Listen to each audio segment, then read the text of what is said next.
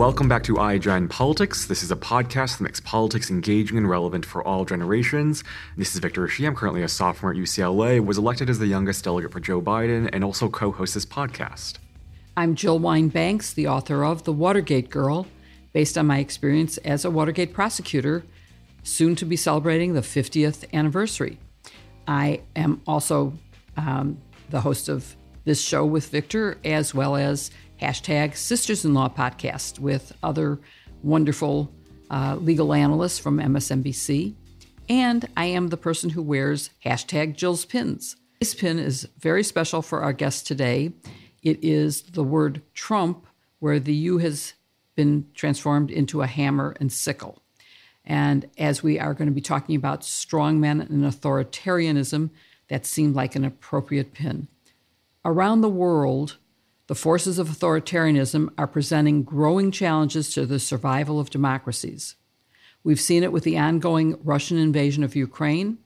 We've seen it in Hungary with Viktor Orban and in France, where the far right extreme politician uh, Marie Le Pen is posing a real threat to Emmanuel Macron. And we will soon be seeing the results of that election. But perhaps most alarmingly, we are also witnessing many elements of authoritarianism at home in America with voter suppression and banning books rampant. We have witnessed an attempt to topple our democracy that culminated in violence on January 6th, but continues to this day with the lies about election fraud. So far, our institutions have held, but we are increasingly seeing Republican elected officials and candidates acting to diminish the very foundation of our democracy. It's a scary reality and one that every American needs to recognize is happening here to help us break down authoritarianism, the threat it poses in America, and what can be done to resist it, we are joined by Ruth Ben-Ghiat, the author of Strongmen Mussolini to the Present, which examines how illiberal leaders use corruption, violence, propaganda, and machismo to stay in power. In addition to being an author, Ruth is also a professor of history and Italian studies at New York University, an opinion columnist for MSNBC, a frequent commentator on MSNBC, CNN, and other media outlets, and she's also a graduate of my current university, UCLA. It will be an informative conversation, so let's get right to it. Thank you, Ruth, so much for joining us today. It's a pleasure to be here. And we are very happy to have you with us. And we have so many questions. We can't wait to get into it. Let's start with your book, Strongmen, which talks about how strong men rise to power, how they succeed in keeping power, and how they fall. So we're going to dive into all of those. But first, I want to talk about uh, the elements of the content of authoritarianism at home and abroad. And so that our listeners and viewers can understand where we're at now, I want to ask a series of background questions that maybe we can just go through briefly um, so that we can get to the stuff about the, the events today at home and abroad. Um, and the first question is what do you mean by strongmen? So I, I view strongmen as a subset of authoritarian leaders, and I'm using authoritarian rather broadly. Uh, these are people who wreck, demo- wreck a democracy. I, I chose people in my book who wrecked a democracy or damaged it. And the strongman is somebody who uses these authoritarian tools of kind of propaganda and corruption, myth of national greatness, violence, but they also um, use machismo and they use kind of hyper masculinity as a tool of political legitimacy. So uh, that's that the people I chose to focus on were the ones where the u- way they use their bodies and their ideologies about male power uh, were very important. Hmm. Well, that's very interesting, and let's let's talk about you mentioned specifically Mussolini, and is that because he is a model of the strongmen or one of the first of the strongmen who destroyed a democracy? Yeah, he Mussolini gets eclipsed by Hitler for for pretty good reasons, but actually he you know he already declared the he declared the first dictatorship in 1925 and you know lenin had died in russia in 1924 but stalin hadn't consolidated his power so mussolini was the one who let you know the the communists were also watching and hitler was watching and he was the one who worked it out uh, this kind of how to destroy democracy um, he was a prime minister in a democracy for three years before he declared a dictatorship. And he um, was a journalist, so he was incredibly skillful with propaganda. He used violence. He kind of pioneered all of these tools and the way they work together, including hypermasculinity, stripping his shirt off, um, wrestling wild animals, many things that Putin does today. The two bookends are kind of Mussolini and Putin for this style of using your body. God, we can only hope that it's a bookend and that Putin is the last of them. But uh, of course, as soon as you said stripping off his shirt, I immediately focused on the picture of Putin on a horse, shirtless. Oh. Um, let's talk about tactics that strongmen use. And has that changed since the time of Mussolini, or are we seeing Mussolini to Putin being just one continuum of the same tactics? I mean, many of the the the the, the book was uh, the reason I wanted to go over hundred years is I wanted to see what stays the same and what changes, and it's that was a very interesting exercise in that if we take propaganda, many of the kind of the the menu of propaganda where you have censorship uh, you have creation of an alternate reality, you have leader cults, all of that stays the same. And in fact, this was fascinating. The rules of the personality cult have not changed at all for 100 years uh, because you have to be the man of the people.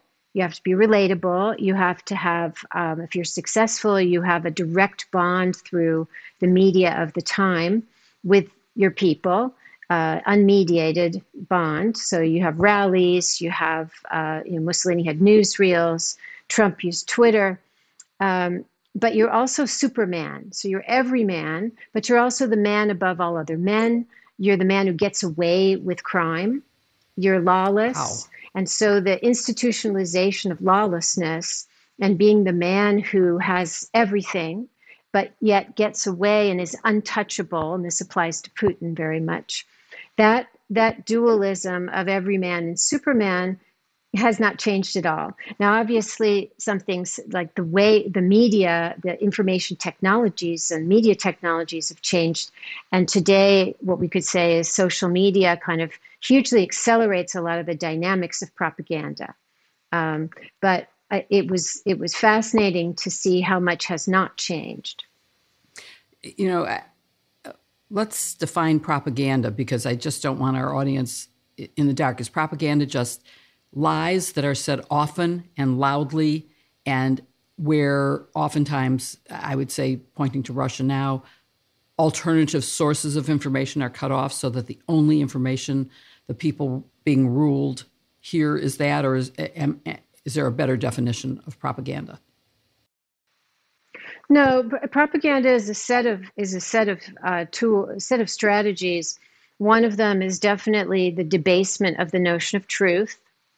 So uh, that the the you have a you you furnish an alternate reality made up of uh, lies that you need people to believe and take as truth, and you basically create a reality the reality you need to stay in office, the reality you need to have people see you as competent because being seen as competent is very important. So you have that, but I also mention in the book that um, silence and censorship is equally important.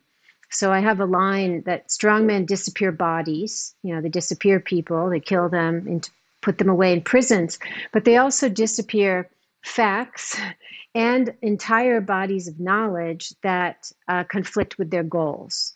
So you know you see so so silence and absence what cannot be said who's not there you think about today uh, any critic of putin uh, alexei navalny who was the i have a whole series of anti-corruption um, activists who are put away or killed uh, throughout the century around the world so it's important to to look at propaganda as both noise, uh, you know, lies, but also silence. This is very frightening. And if I thought Donald Trump read, I would say that your book yes. was the outline of how he would proceed, but I don't think he reads. So we're probably safe in that you're not giving him any ideas. Uh, would you put him in the category of modern day strongman? Yeah, in fact, my book is the first to place him in uh, the context of 100 years of authoritarianism, with the caveat it's not a book of comparative politics, so I'm not right. saying that Trump is like Hitler. It's because the book is about how authoritarianism, like every political system, evolves. And so today, you you don't in general, I mean, there's North Korea and China, but you don't shut down elections. It's less common. It's like Viktor Orban. You keep them going, but you, what's going on in our country too, the assault on the electoral system, the machinery of elections, so that you can kind of tilt and shape the electoral system to get the results you need. Um, and so that's one difference today. But the things that Trump did, his entire his, his personalization of politics, his loyalty requirements, his bullying, and his superb propagandist skills. He's a very, very skilled propagandist, uh, information warrior. And so many, many things that he does uh, were recognizable to me instantly. Like I started writing about him in 2015. The minute I saw those rallies, I, I started writing for CNN. I must have written 100 op eds on Trump, and I covered the 2016 election for CNN uh, because, unfortunately, uh, you know, when he and he was doing all the things that Democratic with a small d candidates don't do, but authoritarians do, like preach violence. So when he, January mm-hmm. 2016, he said, I could stand on Fifth Avenue and shoot someone uh, and I wouldn't lose any followers. Well, Democrats don't do that. They don't. They don't pr- place themselves as approximate to violence and say they're above the law. But authoritarians like Duterte, he had done that, and Bolsonaro. So that was the company yeah. that Trump was keeping, and that I felt it was important to warn Americans what was on the horizon. So I can't even imagine a possibility of Trump holding power in 2024. And I'm wondering so it's interesting to think about the tools that strongmen have now versus 60 years ago. And you mentioned the evolution of social media now. I'm wondering if there are any other tools you can think of that modern day strongmen use um, now versus 60 years ago. Yeah, one interesting thing. So I added a chapter on corruption because it's it's absolutely fundamental. And it was obviously very germane to what I saw going on with Trump. And I don't only mean financial corruption and deals, but uh, using you know public office to make deals often with other despots so trump had you know bill barr as attorney general you know making deals for erdogan and this kind of thing it's also kind of moral corruption which explains how trump was able to um, you know kind of domesticate the gop and make it into his personal tool but one interesting thing that happens today um, there, well, t- two two factors have changed. One is that in the 20th century, dictators it was it was a little more straightforward. They just had their money in Swiss bank accounts. The, the money they stole from their people it was in Swiss bank accounts. But in the 21st century, and and the the reaction against Putin after he invaded Ukraine have shown a light on this. You have the whole offshore, uh, you know, financial architecture where these people uh, and their cronies store their money. But one difference, which is uh, uh also was uh, operative under Trump, is that if you have uh, very wealthy people in your cabinet, so even Trump had a lot of uh, multimillionaires, and of course Putin has his oligarchs, etc. You you can't buy people off anymore, like in the older regimes. You used to be able to buy them off. So what you have to do, and that's where this kompromat comes in. It's not the expectation of material gain that you hold over them because they don't need any money. A lot of them are billionaires or multimillionaires. It's what they stand to lose their reputations, their uh, prestige. And so that's how kompromat um, functions, and that's something that is uh, 21st century. And the best uh, people at this are people who either come from intelligence, like Putin, or Trump has been collecting dirt on people way before he came into politics. That's just how he operates. And so those people, uh, so I look, I, I kind of looked at the Trump administration, the way it functioned with the eyes of global autocracy, and I said, check, check, check. And so you had people like Elaine Chao and Steve Mnuchin. These are not people who are going to be bought off, but these are people who could be uh, held in place and, and made to toe the line bec- with the promise of perhaps revealing things about them. So that's that's one change, and that goes under the corruption chapter. Wow, that is so interesting. And we want to get into Trump more uh, later in the episode. Uh, but first, do you think strongmen make history or does history make strongmen? Oh, good question.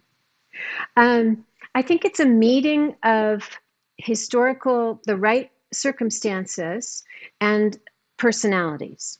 And what I mean by that is when one of the points of the book was to see patterns. And one of the patterns is that when you have periods where society's gone through a lot of change, social change, where you know you have could be workers' rights, it could be racial emancipation, gender equity, a lot of rapid change. So some people find this fantastic. Others feel that this is like an existential threat. So it's when you're in that space, and the original one, of course, was this huge disruption of World War One, uh, like you know, threat to male authority after World War One, and that's when the savvy personalities appear on the horizon and they have success and they know every so often thank god it's not you know it's only uh, occasional, but then they do huge damage. They know how to market themselves and they know what to say to people to play on these anxieties. And so they pose as saviors of the victimized. Um, they pose as saviors. They're going to make things right. They're going to bring order back to society. And so, what do they do? They crack down on, you know, LGBTQ. They take away women's rights, or or just curtail women's autonomy. They, you know, try and reverse racial emancipation. And so it's the meeting of these certain personalities who know how to do that at the right time. So, do you, I'm wondering, what are the conditions that led to Donald Trump in the US, do you think? Well, we were given that given this introduction, we were uh, in retrospect, extremely well placed for somebody to come along and manipulate all these anxieties because we had eight years of the first African American president, and many Americans didn't even think he should have ever been president. Now, and what happened during that time? You had legalization of same sex marriage, you had uh, gender integration in the military. Women entered combat, which you know could seem like that's been done in other countries decades ago, but we were getting toward, in many ways, a much more progressive model of society. And so, lo and behold, Trump comes up. And remember, he had been thinking of running for office for several times for many years. But the time was right, and Bannon canceled, Steve Bannon canceled him, this is the right time. And he knew what to say because these people like Trump, they they say what people need to hear at that time. And because they have no morals, they have they're pure opportunists, they're purely transactional. They will they will be whatever you need them to be. So he's like you're the forgotten and i'm going to you know kind of uh, not only i'm going to fix it whatever ails you but he posed as an open racist as an open sexist and so he was going to kind of um, repair these injuries to the traditional social order. Um, and and we were we were ripe for that uh, for the for the right and the GOP also after the Tea Party had become a much more extremist party and then what Trump did was to create a kind of big tent under his cult of personality for all these different kinds of extremists who all coalesced in Trumpism. Now, you said he played the part of a racist and other things. Do you think he isn't actually uh, a racist or that he doesn't believe all of the horrible things, my definition horrible, uh, things that he says? No, he he has. I mean, what all of these guys have some core uh, ideologies, hate ideologies usually, and Trump has always been a racist, going back to the you know the Central Park. Right. Uh, so that is not a pretend. He's always been a sexist. He's, but he's also somebody who used to be a Democrat, and he clearly he you know there's a famous quote where from some years before where he said, "Well, Republicans are dumber, so they're easier to kind of bamboozle." Right? I'm I'm I'm paraphrasing yeah, no, that's, liberally. That's pretty but, accurate. yeah, yeah. So so they have core they have core things. Like Putin's always been a fanatic about Russian victimization by the West. But then they, their their talent is that they can change with the wind, and that's actually why another um, uh, continuity is that they get these very eclectic constituencies. People who, like, maybe in theory don't have much in common, like housewives, gangsters, priests, and they all do this from Mussolini, Berlusconi, Trump, uh, Putin too. and that's because they tell each each group what they want to hear. And yet there's a core, there's always a core thing. And in Trump's case, it's racism, um, you know, sexism, that kind of stuff. You mentioned personality a little uh, while back, and um, you know, when I think of Trump, I think of the idea that you talked about having masculine rhetoric and tendencies. His MO seems to be not to be weak and to never admit failure. Do strongmen actually possess the masculine features that they purport to have, or do you think they're actually weak and fearful people? Yeah, they they they are fundamentally brittle. They're insecure. That's why they have to strip their shirts off and we, we the world couldn't have a better example of these two types of masculinity than Putin and Zelensky, um, eh, for example. But they are actually um, they're very uh, they're very paranoid. They're very fearful. I think I have a phrase in my book. It says, uh, you know, God help us if the strong man's in a bad mood, which is most of the time. And they're very like mercurial. They're very impulsive and and they're actually very weak people and they and because they're weak people they have to compensate by being extremely brutal. And so that's also why they are not able to uh, if they think their power is in decline they're not able to leave office like a normal uh, democratic with small d leader because they become addicted to the power and they're like they're like uh, one of Mussolini's biographers, one of the only women at the, uh, like who grew up with Mussolini. She said that without his crowds, he was an empty shell, and that applies to many of these guys. So that's why if they think they're going to lose everything, it's not just that they fear prosecution. That's a big deal, but they also it's like an existential threat to them to think that they're going to be a nobody or even a nobody behind bars, or have to go into exile and be forgotten. So they act uh, in ways that that's the, the chapter about their fall. They act in um, very reckless ways, sometimes if they think they're going down. So you, you mentioned Zelensky and Putin in the same sentence, same phrase. So I just want to confirm that that was to contrast the true masculinity of Zelensky versus the whatever of Putin that would be. You, you weren't saying they were both in yes, the same. Yeah, I just want to make that clear to our audience. I, I know you didn't mean that. No, that that really the this the strong men. Uh, it, you know, this is should be used between quotes. They're very fearful people, and they fear their ultimately they fear their own people. That's why they use repression against them. They use censorship and um, they they're they're leaders who hide behind all of this illegal stuff that they do um, because they are driven by fear. And so Zelensky, uh, who was underestimated by everybody, comes forth uh, when his country is besieged and people, the Russians thought he would just leave. And instead, he had shown he's shown this like very resolute leadership. Um, that and that's been one of the the strengths of Ukraine. He's been a real leader for his people, versus Putin, who is stealing from his people, hiding from his people, uh, exploiting and jailing his people. It just really couldn't be more more of a contrast. Absolutely. And today I heard actually Zelensky was compared to Churchill, who really got his country through the war by convincing his people that there was no chance they were going to lose, which is, I think, what Zelensky is mm-hmm. doing.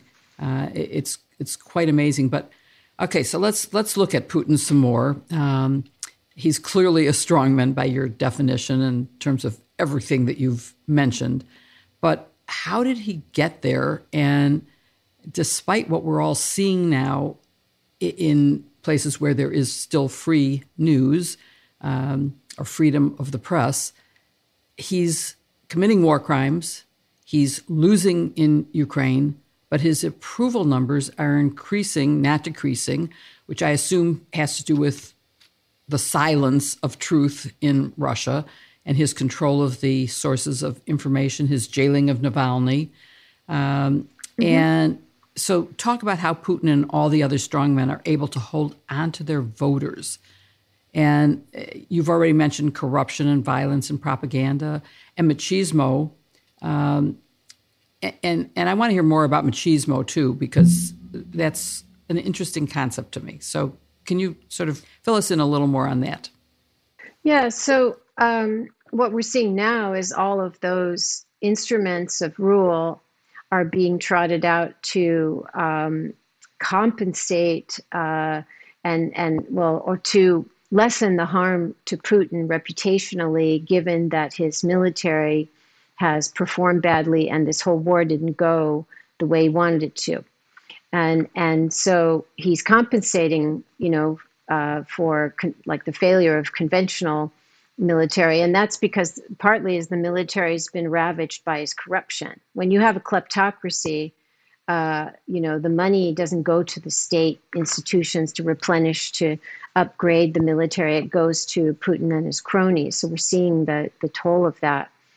But war crimes and terror tactics are just part of the way that he wages war. Uh, he used, you know, uh, chlorine and sarin gas in in Syria this is just what he does because these, just as there's no rule of law at home, the, these people don't care about diplomatic protocols, the rules of war. They just do what they need to do to win. But it's very interesting what's going on now in Russia because uh, when you have external expansion in strongman history, you always have internal repression. So we're seeing, uh, you know, a real concerted, organized effort to make sure that Russians don't don't know the truth. So there's all the propaganda, uh, but also that any dissenters in public, and there are many. I mean, it's like 15,000 people have been arrested. It's probably much higher now. This is a number from a couple of weeks ago for protesting. Um, you can't even, you know, the latest uh, was in the news. A guy was with a box of books on war and peace, and you can't use the word war, so he was arrested. Um, and of course, the high profile arrests like Vladimir um, Kara-Murza, most recently, Washington Post columnist. So there's any critic is silenced. Um, ordinary people who protest are silenced. And, and yet, uh, Putin can't really stop certain kinds of information. For example, uh, troops who are coming home are there's a, always a pipeline of information about what's really going on in the war, and there's always like resentment. These soldiers were brought there under false pretenses. So that's becoming more of a thing. So as as that the longer the war goes on, the more Putin's going to become repressive at home. And the other factor is elites. He's very, I'm sure, military must be very upset with them. Think about economic elites. You know, half the globe has united against the, you know, the Russian economy is hurting from all the sanctions. So I think Putin's actually in a fairly precarious position in some ways, and he needs to uh, spin this as a victory. And so uh, he's, you know, he's got his plan B, which is his save face plan. But he's using all of the instruments that autocrats always use, including the Kremlin is uh, releasing many stories about how his popularity is supposedly skyrocketing since the beginning of the war, because that's what happened when he annexed uh, Crimea in 2014. But it's certainly not happening now. So this is propaganda, um, puffing up the personality cult. Interesting, and it seems to me one of the things you mentioned is the people strongmen surround themselves with. And you mentioned billionaires, which certainly was the case for Donald Trump and certainly is the case for Putin. Um, but there's also a certain amount of loyalty that they demand. I, I, I, in my mind, I envision that cabinet meeting where he made the members of his cabinet grovel and say how wonderful he was. I mean, to me, it was mm-hmm. it was just so uncomfortable to to watch. Is that a common factor for strongmen? Yeah, it, it's so interesting because America, even though you know he, he like Berlusconi in Italy, he didn't Trump didn't succeed in wrecking our democracy. He damaged it, but the rituals and the habits and the behaviors of his administration and the GOP uh, with him all correspond. It was like in miniature uh, a kind of textbook for what happens when you have an authoritarian personality in power. And so, this constant need for loyalty. And, and you could be loyal. Look what happened to Mike Pence. You know, poker face, yes, yes, um, for years. And then if you do one thing, and in Pence's case, it was a big thing, you find yourself being chased by people who want to hang you. Um, and one of the things I've found very interesting uh, in there was a recent story uh, about um, we're finding out, you know, with the January 6th, uh, how how many people were involved on behalf of Trump, working very hard to. And I see January 6th as a leader cult operation. Both the grassroots people who came there to rescue their leader, who was deprived of his prize, and and Trump spun that very well, but also all the you know, uh, Senator Mike Lee, and most recently we've had this text, you know, revelation of the texts that have come out, and uh, Representative Chip Roy. And what's very interesting is these people were working overtime out of loyalty to Trump. So they're part of the Trump cult. And it's as though they didn't realize until the very end uh, how criminal and depraved Trump uh, was or is because there's a text on January 3rd from um, uh, Lee to Mark Meadows, who is Trump's chief of staff. And he says, I'm not sure that uh, the president is grasping the difference between what he wants us to do and what we actually can do. And I'm thinking, well, of course he grasps it because the, the purpose of somebody like Trump is to engage, to, to corrupt you and to engage you in criminal acts that you never would have imagined doing. And that's what's happened to the whole GOP. Um, and it's very interesting a year later to read these documents of the, the, the lead up to January 6th and see how many people were in that Trump cult, loyal to Trump, and, and, and were corrupted in that way. It's very sad for our society to, to see it, but it's very, they're very important testimonies. The last element of your book is how strongmen fall, and um, you predicted that Trump wouldn't leave office in a quiet matter uh, because you put him in the category of authoritarians, and you said, "quote He's a strong, uh, he's an authoritarian. They can't leave office. They don't have good endings, and they can't leave properly."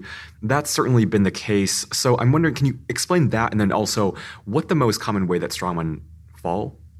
Yeah, um, they they because it's like a psychological death for them to leave and they're also de- really afraid of prosecution um, they they ha- there's certain syndromes uh, one of them is if they feel that they they're still in control but they feel that their power is somehow declining. They have like intimations of a future decline. I think this is what happened with putin I'm, I'm actually pretty certain of this uh, because there's many indications young people hate him. There were all these polls showing that up to half of age 18 to 24. I think Russia's going in the wrong direction. There's a lot of uh, anyway. Anyway, so I think that he did one of the things I describe in the book.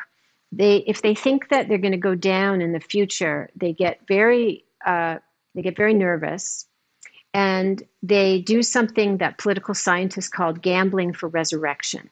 They start thinking about their place in history, and they want to secure their glory. So they go for broke and they do something that is in, in fact reckless because the other part of the syndrome is if you've had too much power for too long, you don't listen to your advisors. You have a very small, I call them inner sanctums, where you have family members and sycophants. We had this with the Trump administration too, like Ivanka and Jared. Why were they there? Well, they're there because that's what authoritarians do. Um, but they don't. So, so what happens is that out over a long time, and Trump was only there four years, Putin's 22 years, they're not getting good intel. They're not getting good advice because they don't want good advice.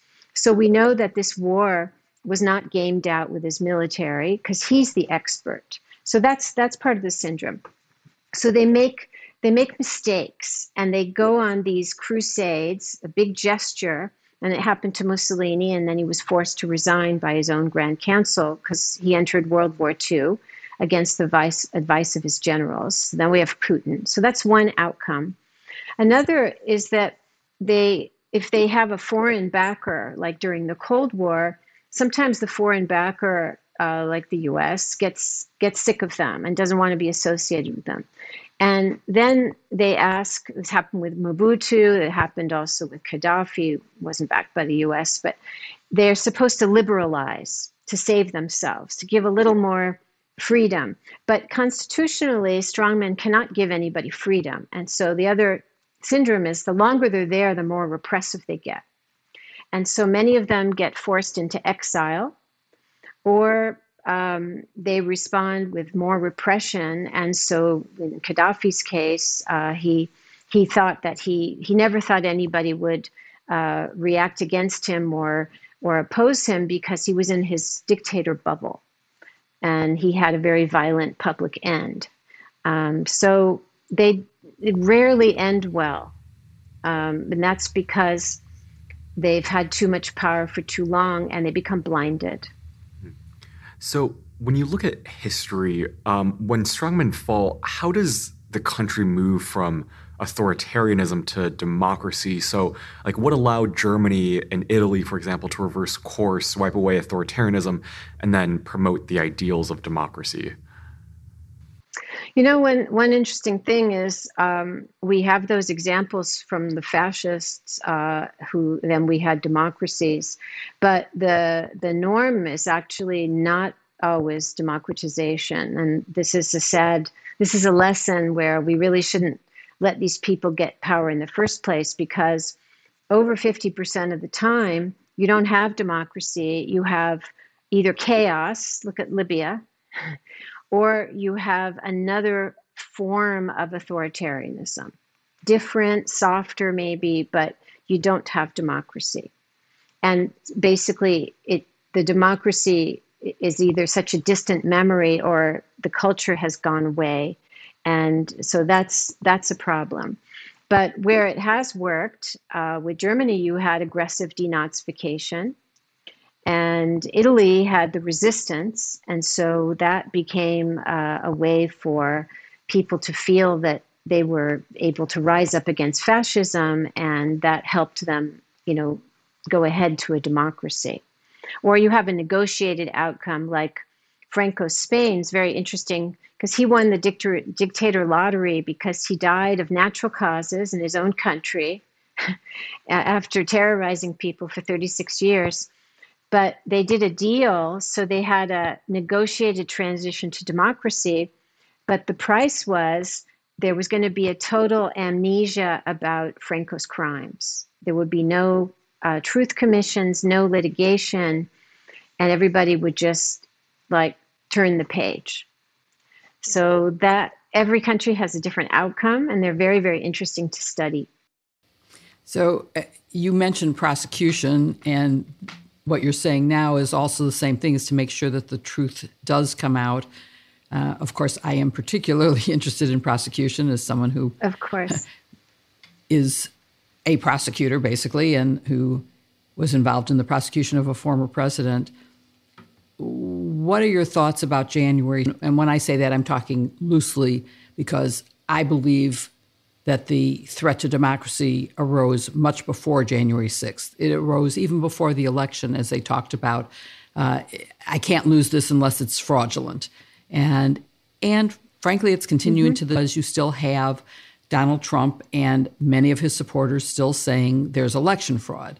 Um, Steve Miller, uh, not um, not Steve Miller, uh, Miller no, Mil- Miller, um, his chief speechwriter, um, when he testified, was saying, "Oh no, it's really true that there is fraud, even though there's absolutely no evidence of it." So, talk about what the importance of holding Donald Trump accountable through prosecution is, and and, and let me just add, I also think that had we been able to indict Richard Nixon, that maybe this would have had a different outcome right now. I, I don't know for sure, and I'd like your opinion because mm-hmm. I think Donald Trump is so um, delusional or so into his own belief of himself that he would have still believed he could get away with it, even if we had, you know, prosecuted mm-hmm. in addition to his being forced to resign, uh, eh,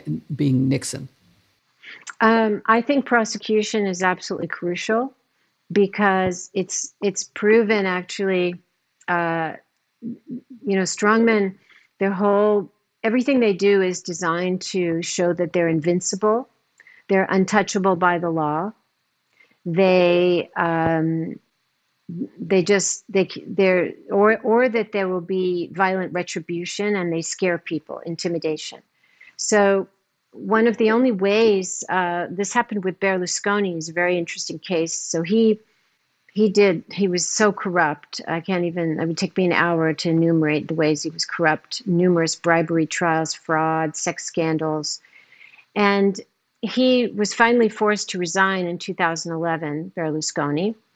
Uh, because of Euro, the eurozone crisis, so none of his scandals made him resign, but he had to resign.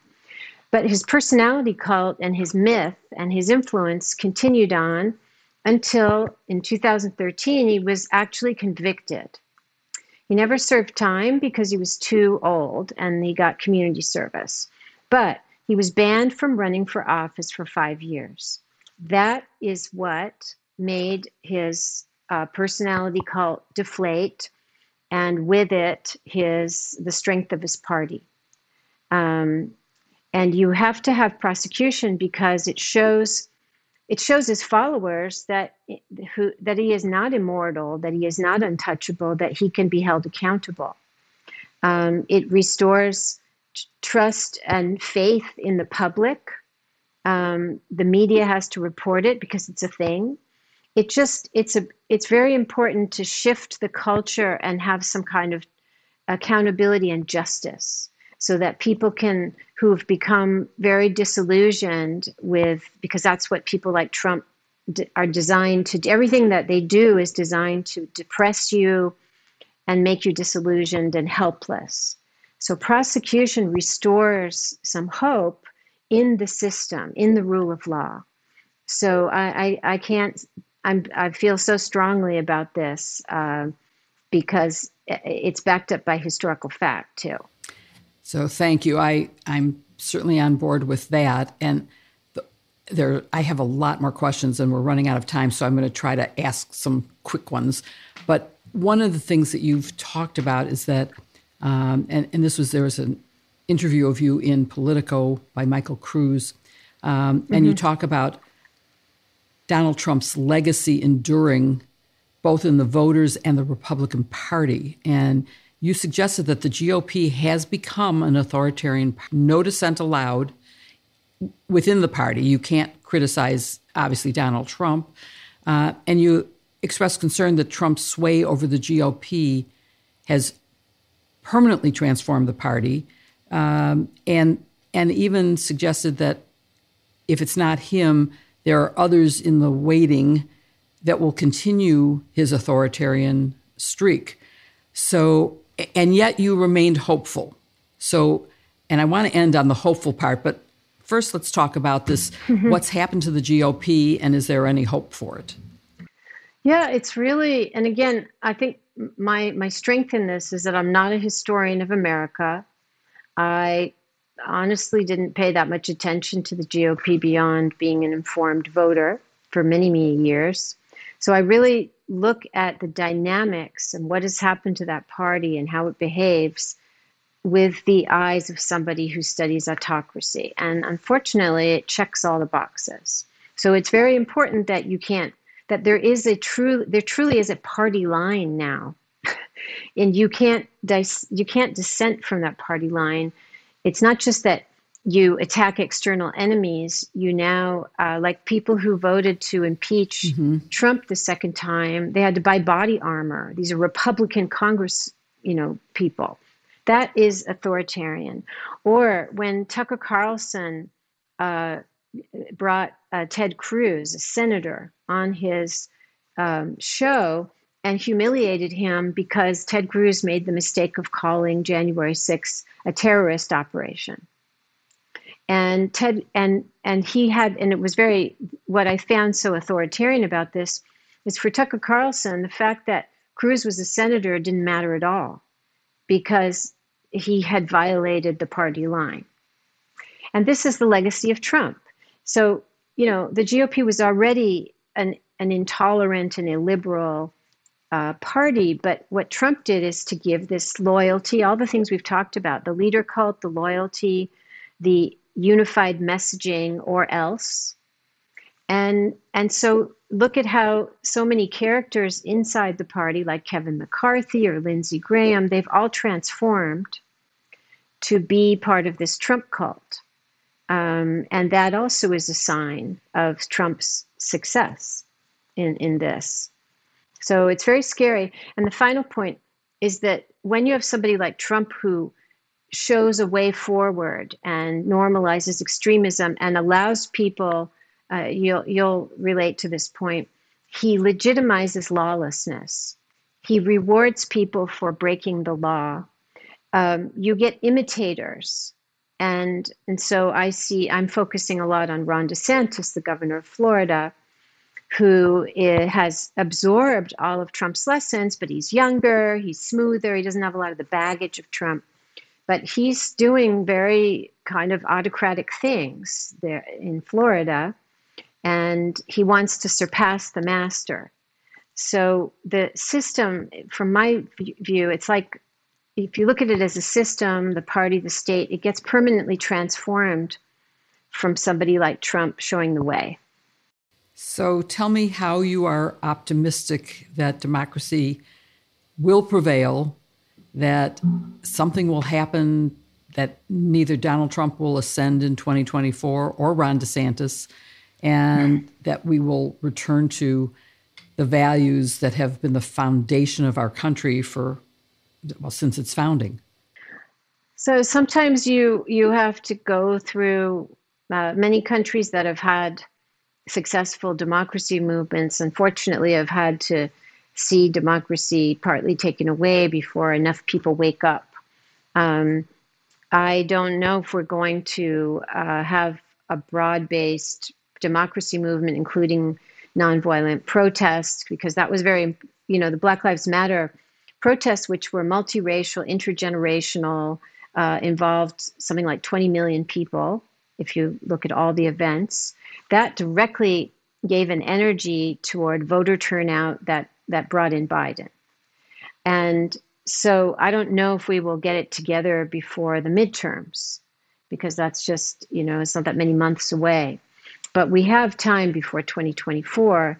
And as things happen state by state that take our rights away, I think they'll, and, and so many people in this country, I wish the media would feature them. There's so many democracy heroes, and we really need heroes.